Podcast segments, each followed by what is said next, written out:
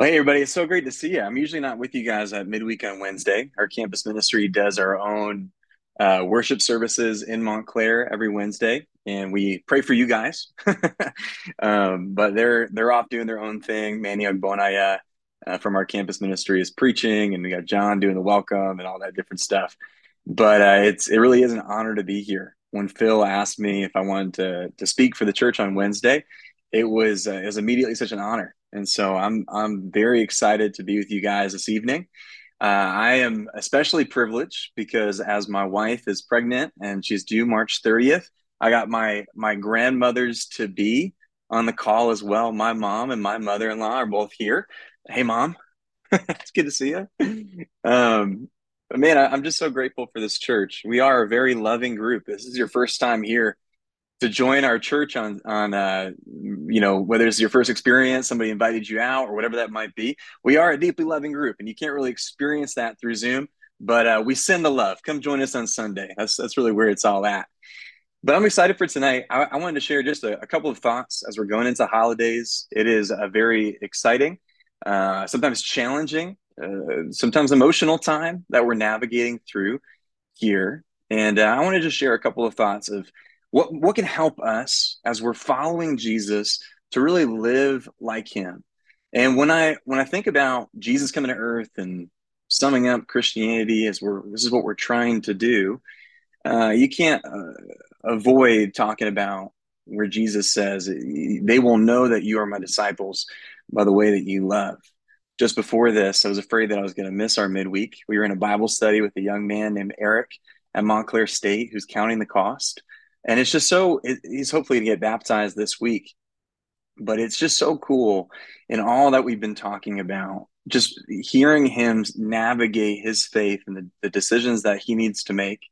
And uh, what, what really has been amazing is seeing his transformation the way that he's learned to not, not only love uh, his immediate family but loving others on campus. And young eric has been bringing out his friends to bible studies and we're studying the bible with his friend michael. And it's uh, it's been a really encouraging time. But to keep it simple, if you're going to try and navigate anywhere, you don't know what to study out in your quiet times, you don't know what to to look at in your walk with God. Uh, it really does come back to love. And I'm not going to do a lesson on love because you've heard plenty of those before. But I want to talk about one of the active ingredients that is necessary if you're going to live a life of love, especially through the holidays. And so the title of my lesson tonight is The Present of Presence the present of presence. You know, the greatest gift that you can give this holiday season is your presence. It's it's impossible to love without physically or emotionally or even spiritually being present with those around you. It is, like I said, the active ingredient that makes love come alive. Love without the practice of presence, I don't know if it's love at all. And I'm saying here, this is not, you know, present, but the present of presence. I want to just zoom out and think about Jesus for a moment, because if there's anything that you pick up from reading the four gospels, is that Jesus was rarely in a hurry. Jesus practiced presence everywhere he went. There's a great book that I've mentioned before in our Sunday services called The Ruthless Elimination of Hurry. Uh, that has been a Christmas gift that I have given many people the hard copy back. And so if you're looking for a gift, you don't need to read it. Just take my recommendation and give it to somebody. It's a good looking book, even if it sits on the mantle. But he says in this book about Jesus, says, Can you imagine a stressed out Jesus snapping at Mary Magdalene after a long day? I can't believe you dropped the hummus.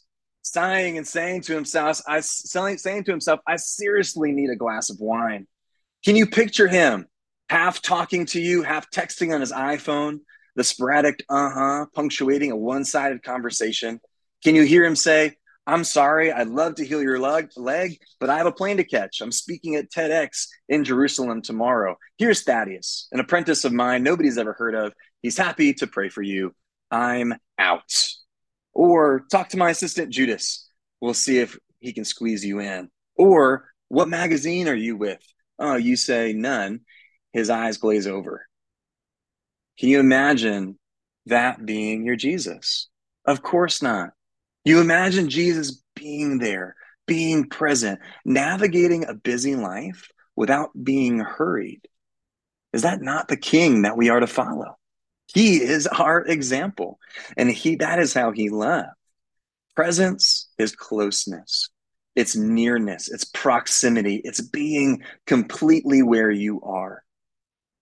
You know, you can be physically present, but emotionally absent. Presence is more than being in the same room. It's it's being right here with you. It's it's you being right here with me. Jesus was present everywhere he went. Jesus was there where he was. He was never too busy nor distracted. He cared. And when you were with him, he made you feel like you were the only person in the world that mattered. He made you feel seen and completely heard. His presence, his presence changed people. That's the Jesus we follow. And, you know, maybe you hear this word present or presence, this idea of being fully engaged, and immediately you just are like, that is exhausting. I mean, you're lucky that I'm even here. I'm even, I've graced your presence with my presence. Being emotionally engaged, that's that's wild. But somehow the busy Jesus, the busiest man alive, navigated the world, loving deeply, and practiced perfect presence. So let's let's do this. Let's sit at the feet of Jesus and glean a couple of insights as we go to the holiday parties with you know the the interesting uncle or the the long person you haven't seen in a long time maybe you know opportunities to connect with family members and giving in the holidays whatever it might be but let's figure out a way to sit at the feet of jesus glean some insights of how do we practice presence how do we activate this this key component of love within us a few insights as we talk tonight my first thought is that presence requires preparation. It doesn't happen accidentally. Presence, if you're going to be present, you, you got to prepare for it. I think about in Mark chapter 1, verse 35, we have the Spanish translation on there as well. Uh, it says, Very early in the morning, while it was still dark, Jesus got up and left the house and went off to a solitary place where he prayed. Simon and his companions went to look for him. And when they found him, they exclaimed, Everyone is looking for you. Jesus replied, Let us go somewhere else, to nearby villages, so I can preach there also. This, that is why I have come. So he traveled throughout Galilee, preaching in their synagogues and driving out demons. Okay, maybe you're familiar with this story. This is situated in between 48 hours, 48 hours in the life of Jesus. He works so hard the day before works late into the night because the entire town shows up at his front door and then wakes up the next morning before dawn. Um, if there's any teens on the call, you might know what that looks like in a few years. But they wake he wakes up early before dawn and goes out into the countryside and just prays with his God, sits in solitude. And then we'll talk about this later, but he's rudely interrupted. But then it's from there that he has the direction. He has the preparation in order to navigate his day with passion, with presence, and with love. He didn't just happen to his day, he happened, his day didn't just happen to him, he happened to it. I want to share a couple of thoughts with this idea of preparation that can help you as you're trying to practice presence, as you're trying to prepare your presence. The first is the idea of pray through your day. I used to live in a, a brother's household in Midland Park, right outside of Ridgewood, and it was the, the old Damiano's house. They moved to Florida, and brothers moved in until we couldn't live there anymore. And I lived in uh, Angelo and Lisa's master bedroom. They had heated floors in their closet. I used to sleep in the closet because it was heated floors. It was amazing. Um, crazy story. I'll spare you the details but I remember going into my backyard. I, we, I live with Mark Persing and a few other brothers, uh, David Ruiz. And I remember going, looking in the backyard through my kitchen window. And we were definitely in a home that we shouldn't have been able to afford. But I looked through the backyard, and Mark Persing was sitting in the backyard, son of Mark and Margaret Persing. And he's sitting in the backyard, and he's doing this weird thing with his hands. He takes his hands like this, and then he would go like this. And he did it for 15 minutes. I mean, this is better than Netflix. I'm just watching him I don't know, do yoga in the backyard. I mean, I, I, knew he was praying, but it's kind of weird. I asked him later, I said, What are you doing? He's like, Well, I'm, I'm taking my day and I'm just taking what's in my hand, I'm giving it over to God. And he would do this regularly. I was like, you are such a weirdo. But then I was like, well, let me try this. And I started waking up early. And one of the first things that I do, I was a, I would pray through my schedule for the day. I would pray for the meeting that I was going to have, the hard conversation I knew I was going to have, the coworker I had at Starbucks that I knew I, I, I, I didn't want to see, you know what I mean? And I started praying through my day. And it was amazing how when you don't just show up to work or you don't just show up to your kids in the living room first thing in the morning, but you've prayed and prepared yourself, it enables you to be present. There's a lot of science about the power of taking a deep breath. And uh, I share some of these thoughts with the college students. And so I might be able to get away with some of the pseudoscience here. Some of you actually might be great scientists. So feel free to correct me if I'm wrong. But there, with the parasympathetic nervous system and, and, and part of what happens with anxiety, as, as, as your anxiety builds and grows, um, the practice of a deep breath is what it does is that it gives your anxiety something to latch onto as you breathe in and as you breathe out. I know that seems a bit strange, but as my wife and I have navigated therapy and different things, something that we've tried to practice in our life is that, hey, if I'm not going to let my anxiety take over me, I'm going to slow down, take a deep breath. How about you do that with me real quick? Wherever you are, if you're at the gym right now trying to practice presence on the treadmill, go ahead and just take a deep breath. Breathe out. You know, I imagine Jesus breathed deeply, that he didn't have hurried breath, so he slowed down. For some of us, we might just need to wake up Take a deep breath. We might be frustrated at work or whatever it might be. Take a deep breath. Practice presence. Prepare yourself to be present. And lastly, is to put your hand on the doorknob. Uh, maybe you have a doorknob. Maybe you have uh, uh, one of those Wi-Fi locks. I don't know what it is, but every day I'll get home from work, and my wife was home, Brielle, and I would uh, I sometimes I would just rush to the, the, door. I'm ready for food. I'm ready to sit down watch TV. Uh, not that she would cook all the time. I would cook sometimes, but I would I'd be ready just to like I'm ready to to take the load off and sit down and chill at 7:30 p.m. But I realized that I had given all of my effort to a different ministry and neglected my first ministry, which was my wife. And so it became a practice of mine in preparation to be present with my wife was at the, at the end of the day, my back door, I put my hand on the doorknob and I would pray, God, help me give the best that I have to your daughter. Brothers and sisters, put your hand on the doorknob. Slow down before you enter into something. Pray, prepare yourself. You know, this is a, a sub point, just as something to chew on. But I love the idea that Jesus Christ practiced Sabbath.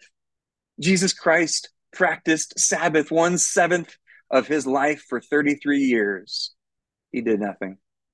And he rested and he practiced being drinking good drink, eating good food, and being with friends and enjoying his life.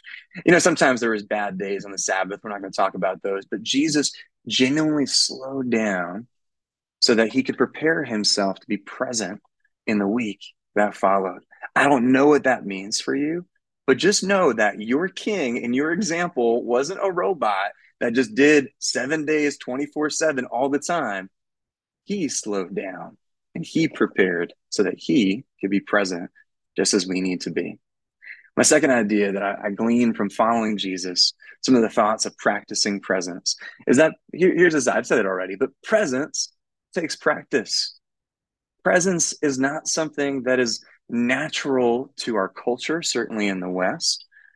I mean, presence is something that is is you. I, I I mentioned earlier that I see a therapist, and with the idea of my wife having a baby soon, it gives her nine months to grow a child. It also gives me nine months to be the best version of me that I could be for this child coming into the world.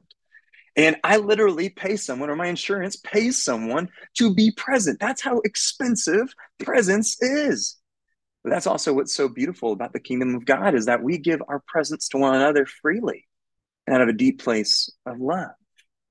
Presence takes practice, and Jesus taught and helped give the the playground where his disciples could practice and fail and get back up and navigate presence.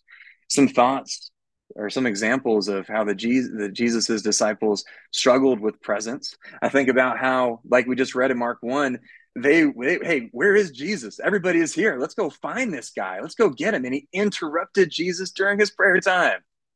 They didn't recognize that what Jesus was doing, spending time with God, they needed to slow down and let him have his space, just as they probably should have been praying themselves. Lazarus dies, and when Jesus kind of comes back from mourning Lazarus's death, the disciples, God bless them, but Jesus finds them arguing about who is the greatest.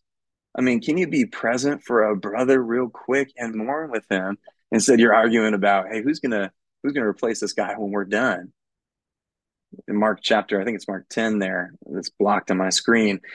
But the disciples kept the kids away from Jesus. Hey, we got busy. We got good things to do. These kids are healthy. They don't need anything from you, Jesus. Get them out of the way and let's get to the sick people. Jesus goes, slow down. Bring the kids to me. He saw the inherent value of being with the children. And in Matthew 26, of all the, the many examples we can look at, they were asleep in the garden. They struggled with this. They struggled being present. But what I love about Jesus is in every interaction, he doesn't rebuke them. He doesn't yell at them. You don't imagine, you know, a, a coach in the locker room being intense with him. He's he's gracious. You know, he, he hey, bring bring the kids to me. Are, are, you guys still sleeping? Rise, let us go. Here comes my betrayer. Um, all right, you know, they, they interrupt his prayer time. He he lets him get up. He gets up and he goes with them. And I think what's interesting is that Jesus he allowed them and recognized that if they were going to be present people like him wherever they were, it was going to take a lot of practice. It was going to take failing. It was going to take giving it shots and trying different things out. And presence requires practice. I want to give you a thought here. Seth Mitchell, good friend of mine, uh, in in our young marrieds ministry, uh, him and Kerrigan are incredible. They live in Bloomfield. Their social security number is. I'm just kidding. I don't know why I kept talking there, but uh, Seth shared with me something a few few months ago, and I, I, really appreciate it. He said, "You know, sometimes when I go to church, I, am just trying to. What's the one thing that I'm, I'm looking to hear? What, what's the one thing I could take home and put into practice? And that's helped me a lot as I go to different services and midweeks, all these different. What's the one thing that I can hear? And I want to give you one thing. I want to give you a an idea here of pull one thing from this next list and give it a shot. Practice it. Take it into the playground. Take it into the arena. Give it a couple of shots. Figure out if this is going to help you be more present, practicing presence. You know, for uh, those of you who do not have a flip phone, I was so impressed to hear that Dorothy has an iPad. Dorothy, you are incredible. But for those of you who don't have a flip phone, you don't have to worry about this. But for many of us, our phones have do not disturb on our phones. I don't know if you've used that feature recently, but it's the feature that turns off all notifications. Your phone essentially becomes a brick until you flip it over over and look at the notifications. But if you want to practice presence, maybe it's taking the phone and either putting it in the room or putting on do not disturb during a family meal or doing a meal with friends. You know, turning your phone off or making it a dumb phone for a little bit that when you're with people or with friends or dare I say at church on Sunday, you're really attempting to be present where you are, turning your phone into do not disturb you know, this is silly. And uh, if I'm talking to college students, maybe this is more relevant, but I think this is a helpful reminder is that if you're going to be present, you got to practice eye contact. Many of you know Jim Brown. I, I, man, Jim Brown has the pure, most piercing blue eyes. And if you ever talk to Jim Brown, he used to lead our church in Westchester. But when you talk to Jim Brown, it, it felt like he was he had some way of looking through my eyes into the back of my brain. I felt like it was portrait mode. Everything else blurred out, and I was the only person in the world that mattered in front of him. And I love that spirit. And I, I feel like that really captures presence. And that's what I imagine Jesus would be eyes locked, seeing you. And if it's just this isn't this is more than just some, you know, cutesy philosophy. Jesus practiced eye contact. Jesus saw the crowds. When it came to the rich young ruler, he looked at him and loved him. One thing you lack. He, he said to the bleeding woman, Who touched me? I, I need to see her. Who, who touched me? The woman with the alabaster jar, he told the whole crowd, Look at this woman. When the rooster crowed, Peter locked eyes with Jesus. And as part of his presence that I believe changed Peter's life. life. you know, looking at others, really practicing. For some of us, there there are, are physical limitations to eye contact. I understand that. And, you know, do the best with what you can. If you can't do that, I understand. But for others, I think there's a, there's a place where we got to practice being there with one another, not looking over the shoulder and just being eyes to eyes, being locked in with one another. And last thought here, practicing presence is roll with the disturbance. Jesus did this all the time. They're going somewhere and somebody pops in, his whole plan is throughout the window and they're just doing something else. You know, the other day, uh, I was getting ready for my day. I had planned out my whole day. I prayed through all the elements of my day. I'm ready to just like go and get it. And uh Brielle starts talking to me. My wife, my wife starts talking to me. And then she keeps talking to me. And I'm like, man, I'm supposed to have my time with God right now. And she keeps talking to me. And I'm I'm literally writing this lesson about rolling with the disturbances and these different thoughts. And I was like, you know what? I'm, I'm gonna I'm gonna let this one go. I'm just gonna love my wife and be here right now. And funny enough, um, we had a good, great conversation. And then my first appointment for the day canceled. I was like, oh, oh okay. now, I understand that. It might be an extreme example, but I think it was very natural for Jesus when somebody came in and interrupted. They didn't just always shut it down and move on to the next thing. Roommate comes into your room and uh, talk to me. What's what's going on? You know, a coworker comes to your desk. Uh, okay, hold on, what? T- talk to me. Let, us have a conversation. You know, something happens on the side of the, you whatever it is, you see an opportunity to serve, rolling with the disturbance, being in the moment, not being so rigid with our schedule that we're unable to be where we're at, where we are in that moment. Practice presence. Try one of those this week. I'm going to be trying eye contact. I'm going to do the Jim Brown eye piercing thing. And if you feel uncomfortable at church on Sunday, please come and talk to me or, uh, or don't. That's fine. My last thought. You don't have to be present to be present. You don't have to be present to be present. Paul wrote 13 letters to the churches um, all across the New Testament. I, I, started doing some some math there, and I said, okay, well, how many words are in those 13 letters, and how many pages in a typical college 12 point font, Times New Roman, doubled space. How, how okay, so how many words did, did Paul write? And it turns out that if you were to take Paul's writings, his letters, and turn them into pages, a college essay, it would be 106 pages long.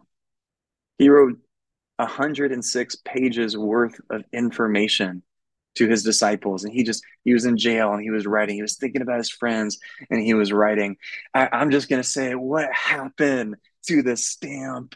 Man, there's nothing more encouraging than receiving in the mail, not junk mail, not Comcast reaching out to you or not, you know, somebody giving you a Valspar, here's your discounts on your tires, but instead somebody just go, I'm thinking about you today. Here's 61 cents and some paper. I'm thinking about you. That's the price of a stamp or 51. I don't know. I don't send stamps. I need to send letters more but being present by sending letters, thinking about one another, giving each other some love. Many of you are going to be sending holiday cards this year. What if you took an extra couple of minutes and wrote a nice note on the back for that person? I'm thinking about you. I'm, I'm going to say it. I think Jesus would have done that. I think Paul would have done that. In Colossians 2 5, he says, For though I am absent from you in body, I am present with you in spirit and delight to see how disciplined you are and how firm your faith, how firm your faith in Christ is. He goes, Hey, I'm absent from you in the body, but I'm present with you in spirit. I think about you. In First Thessalonians chapter 3, verse 10, night and day we pray most earnestly that we may see you again and supply what is lacking in your faith. Night and day I'm thinking about you. Night and day I'm praying for you. You know, some some practicals here of being present even when you're not present, picking up the phone and calling. This is a problem with our college students. I said to one of our guys recently, why don't you just call them real quick and see what's going on? It's like, Matt, nobody calls each other any day anymore. I'm like, repent, go call somebody. I mean, we have this technology. I was in a Bible study yesterday and I, I was asking him what he can do to be more like Jesus. He's like, you know, if Jesus lived where I was, he'd probably use his phone to call people. I'm like, go ahead, Aaron you freshman from NJIT, you you're smart. That's good. I think if we're going to practice being present, even when we're not present, What about on the ride home? I have to work on this. I love podcasts. I love music. But what if on the ride home, every once in a while, I just gave a phone call, checking in, no agenda, thinking about you, practicing presence, even when you're not present. I talked about the stamp, but I think one of the big things here and being present when you're not present is praying for that person. Most importantly, is praying. Pray, pray, pray, pray, pray. Our, our greatest commodity, our greatest resource is our time. It's more valuable than our money. And when you allocate your resources of time and prayer, well, where your treasure is, there your heart will be also. You can be present by not being present by praying for those around you, setting up a quick prayer. You know, I, I I'm trying to get better at this. And there's a few people I'm sure on this call who are prayer warriors. And it's uh it's it's ridiculous when someone like Miss Vicky comes up to me and I've been praying for you. I'm thinking about you. I'm like, my goodness, thank you so much. Your presence is your active ingredient for your love. In conclusion, here, your presence is palpable. You can feel it. When you are present, your presence is powerful. Presence is the foundation of love. Let's be people through this holiday season. Don't just rush through it. Let's get through this thing. January is coming. Praise God, we'll get there. No, let's let's slow down and let's practice being present. Let's imitate Jesus and his example. Somebody who is there where he was, not waiting for the next moment, but in the moment where he was. Let's let let's let let's be people who practice presence and live present lives regardless of where we are. We're gonna pray together and then we're going to close out with one last song. Thank you so much for inviting me to to uh, to encourage you guys this this evening. I am I'm so refreshed by the Garden State Church, by your examples, by your love, and uh, I really can't wait to see you guys in person. I've been appreciating our Sunday services all together. I'm looking forward to being together on the uh, the 17th. Sam Powell comes and preaches. It's gonna be a great time. But Merry Christmas, everybody. Love you guys. Let's pray, and then we're gonna close out with one last song. Uh, our Father in heaven, it is uh, every fiber of our being uh, struggles with being present. And I, am encouraged by the heroes in this call who presence is just easy. I think about Margie Mitchell. I just think she is just so present and she's so good at that. But Lord, help us really imitate your son's example of his presence, of the power that was in his presence.